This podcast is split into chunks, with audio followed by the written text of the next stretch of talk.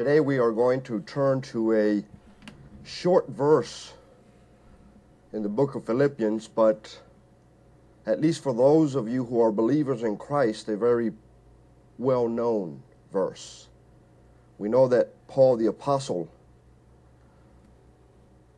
is perhaps the greatest Christian to have ever lived. His contribution to the Christian church is unparalleled, for we find him as the author of most of the New Testament books. He is the church's philosopher and theologian, having received his education from the Master himself. But even though Paul was such a great man, and though he accomplished or allowed God to accomplish a great deal in the world through him, and though his contributions were immense to the church, he was still a very humble person. A person who had perspective as to who he was and to whom he belonged. Oftentimes, you come across many of his writings and you're impacted by very short statements he makes that are extremely profound. If understood, they are life changing, really. And many of these passages are a window into the life of who I deem to be the greatest Christian to have ever lived. The passage that we're going to look at today is found in Philippians chapter 1, and we are going to read a single verse, verse 21, and we're going to attempt to answer a question today. The passage says this For to me, to live is Christ, and to die is gain. Thus, the title of this message, To Live is Christ. What did Paul mean when he said that? What was going through his mind? How was he defining that statement as he penned those words? And why were they shared with us? Why did he include, or why did the Holy Spirit see fit to include that short statement in the Word of God? I believe that they're included in the Word of God because, as it was for Paul, so should our attitude be as his was.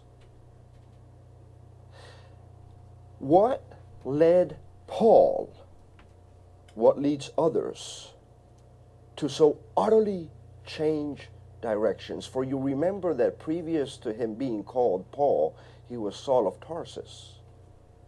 And though he was devoted to Jehovah, because he had not yet accepted the Lord Jesus as his master, Messiah, and Savior, he was going around persecuting that Messiah and all who believed in him, even to the point in, in that he was involved in the killing of Christians. What led Paul to so utterly change directions?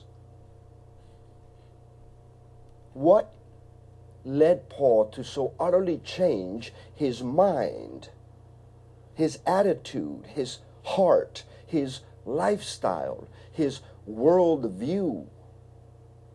You see, if we grasp the truth that is being communicated to us here, that truth should have the same result in our lives as Christians.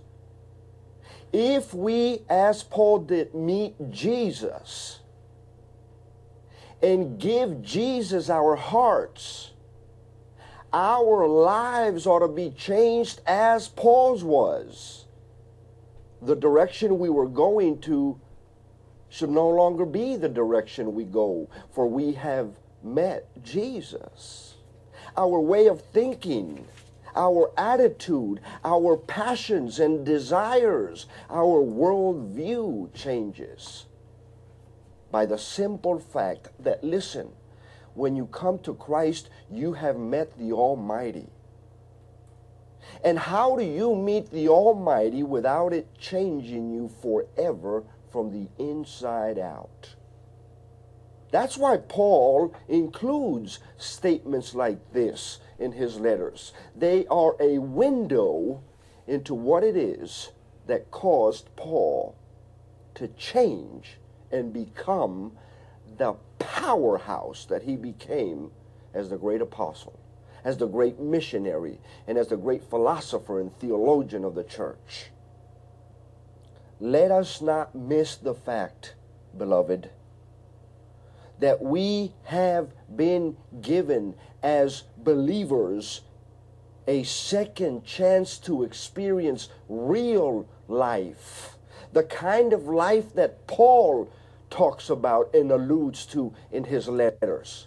The kind of life that he himself experienced after coming face to face with the Lord of glory, with the all powerful, all knowing, magnificent, awesome, good God, the Lord Jesus. We have been given a second chance here and now to experience life, as well as eternal life with Him forever. Though He gets the glory, for God is good, though He gets the glory, do we understand the awesome blessing? Let me ask you something, believer in the Lord Jesus. Do you understand, as Paul did, the awesome blessing and privilege and honor that it is to be rightly related to Christ?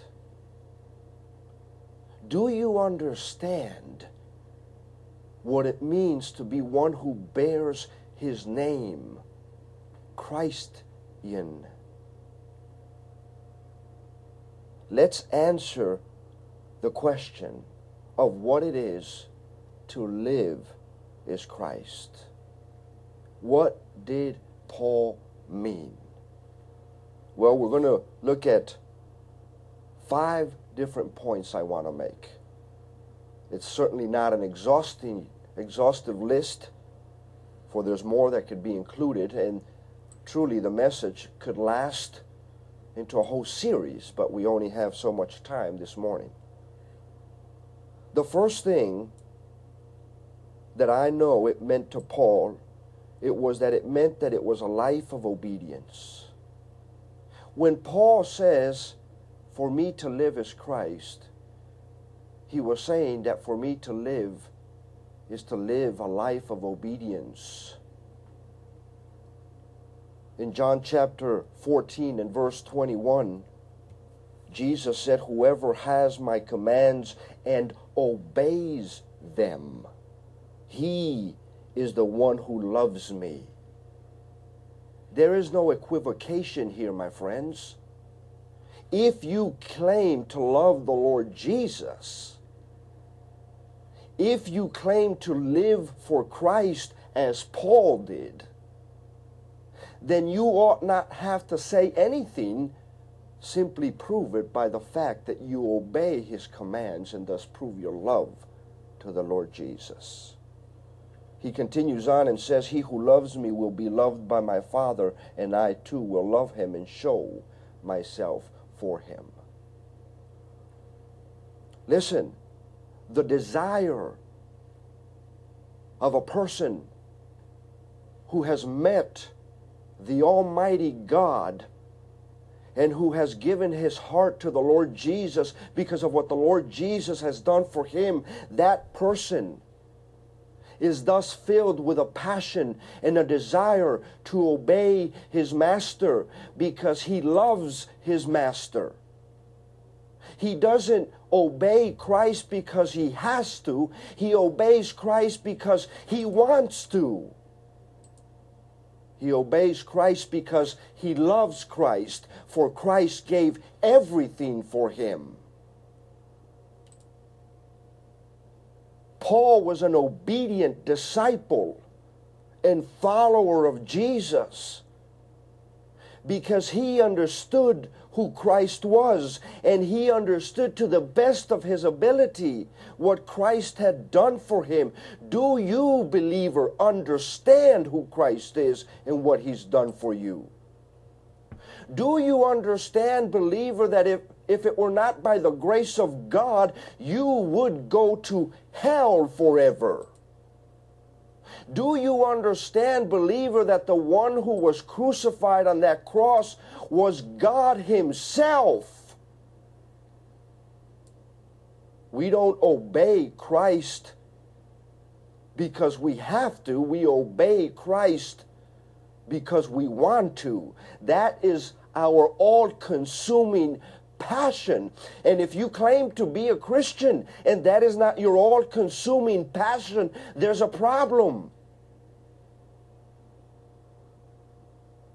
And I would advise you to do what Paul advises all of us to do examine yourself as to whether you are in the faith.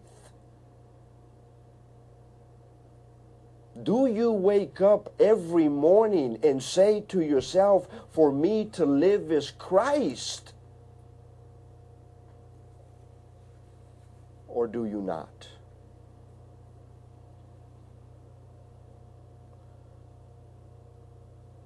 In 1 John 2 3, it says, We know, listen, we know that we have come to know him if we obey his commands.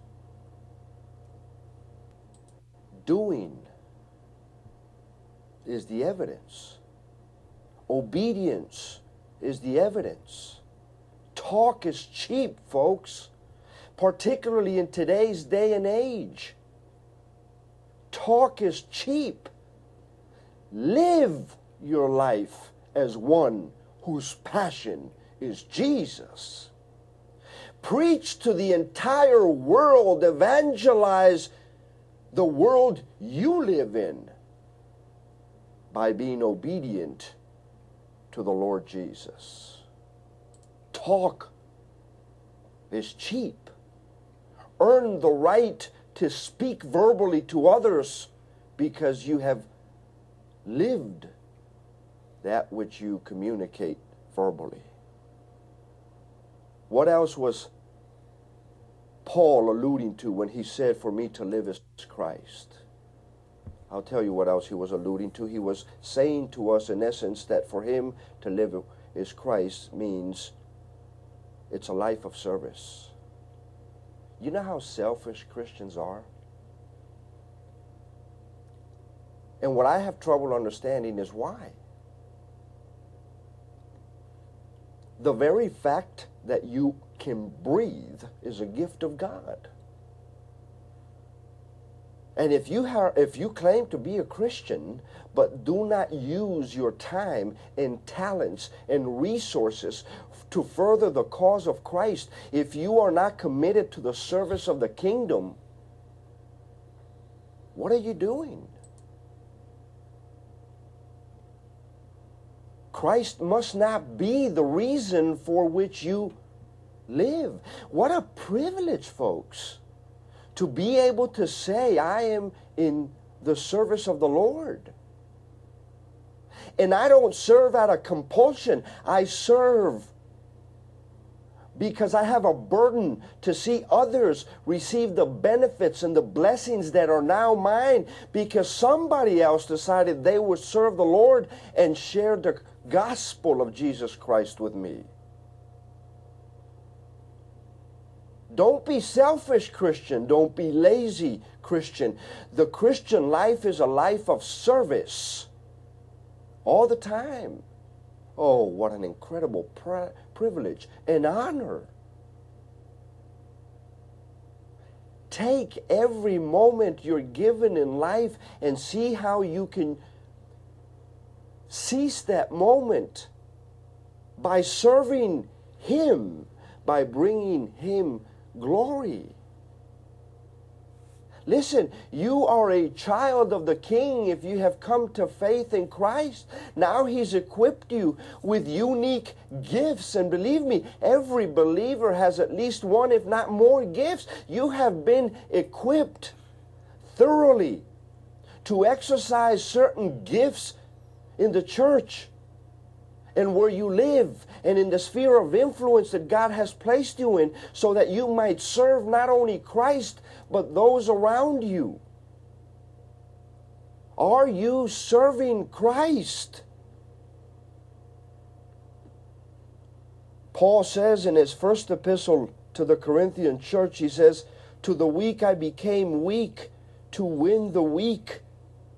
I have become all things to all men so that by all possible means I might save some. His life was a life of service to the master and to all who were, who were around him. And he would become whatever he needed to be in order to reach a single soul for Jesus.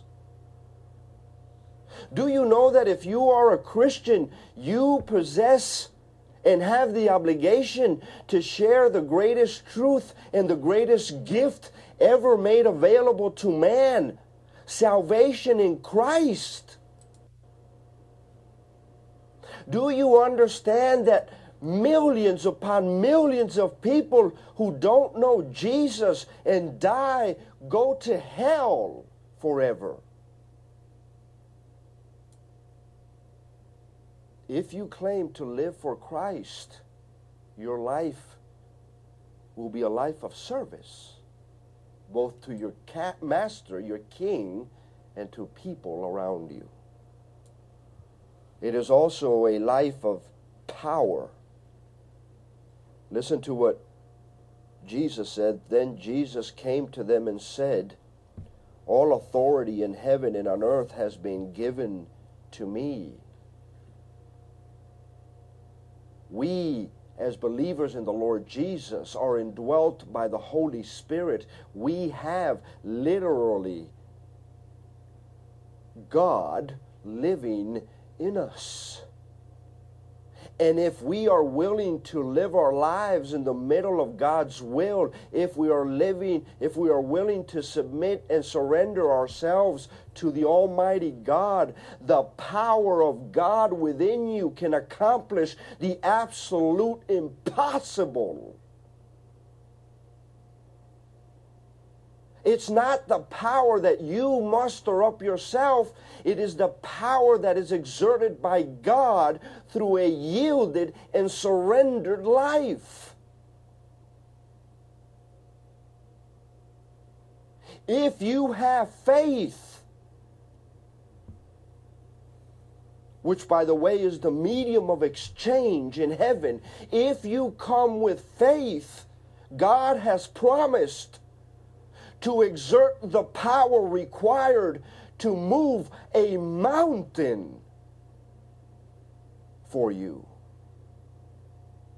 God is in the business of performing miracles in the lives of people. But He needs the servants who are willing to truly show that for them to live as Christ so that He might exert that power and change the world around you. For to me to live if, uh, is Christ means that I live a life of power. I yield to the Almighty. It, he becomes more and I become less. You remember the statement that Paul made in Galatians chapter 2 verse 20. I have died, it's no longer I who live, it's Christ who lives in me. Oh, what power you have. Paul said, I can do everything through him who gives me strength. You know that that's true for you as well, right, believer? Oh, beloved. I'm not saying that you can do whatever you want for your own glory. What I am saying and what Paul is saying is that as long as you're surrendered to the will of God and you're submitted to His Lordship and you're surrendering yourself to the Holy Spirit, He will give you the power necessary to do all those things that are in accordance to the will of God. Paul tells us elsewhere that God has created good works for us to do. And some of those good works require the power of God because they are miraculous in nature. They are things that in and of ourselves we would not be able to do. But God is waiting for those who really live for Christ to make themselves available so that He can exert power and accomplish all things through those who surrender to the Lord Jesus. When was the last time God moved a mountain on your behalf? If you can't remember, why? Are you really living for Christ? Or is it a pretend game for you? Listen, if you're a Christian, your life is the evidence of that. How you live, your attitude, your behavior, your language. It's a life of power. It's also a life of sacrifice.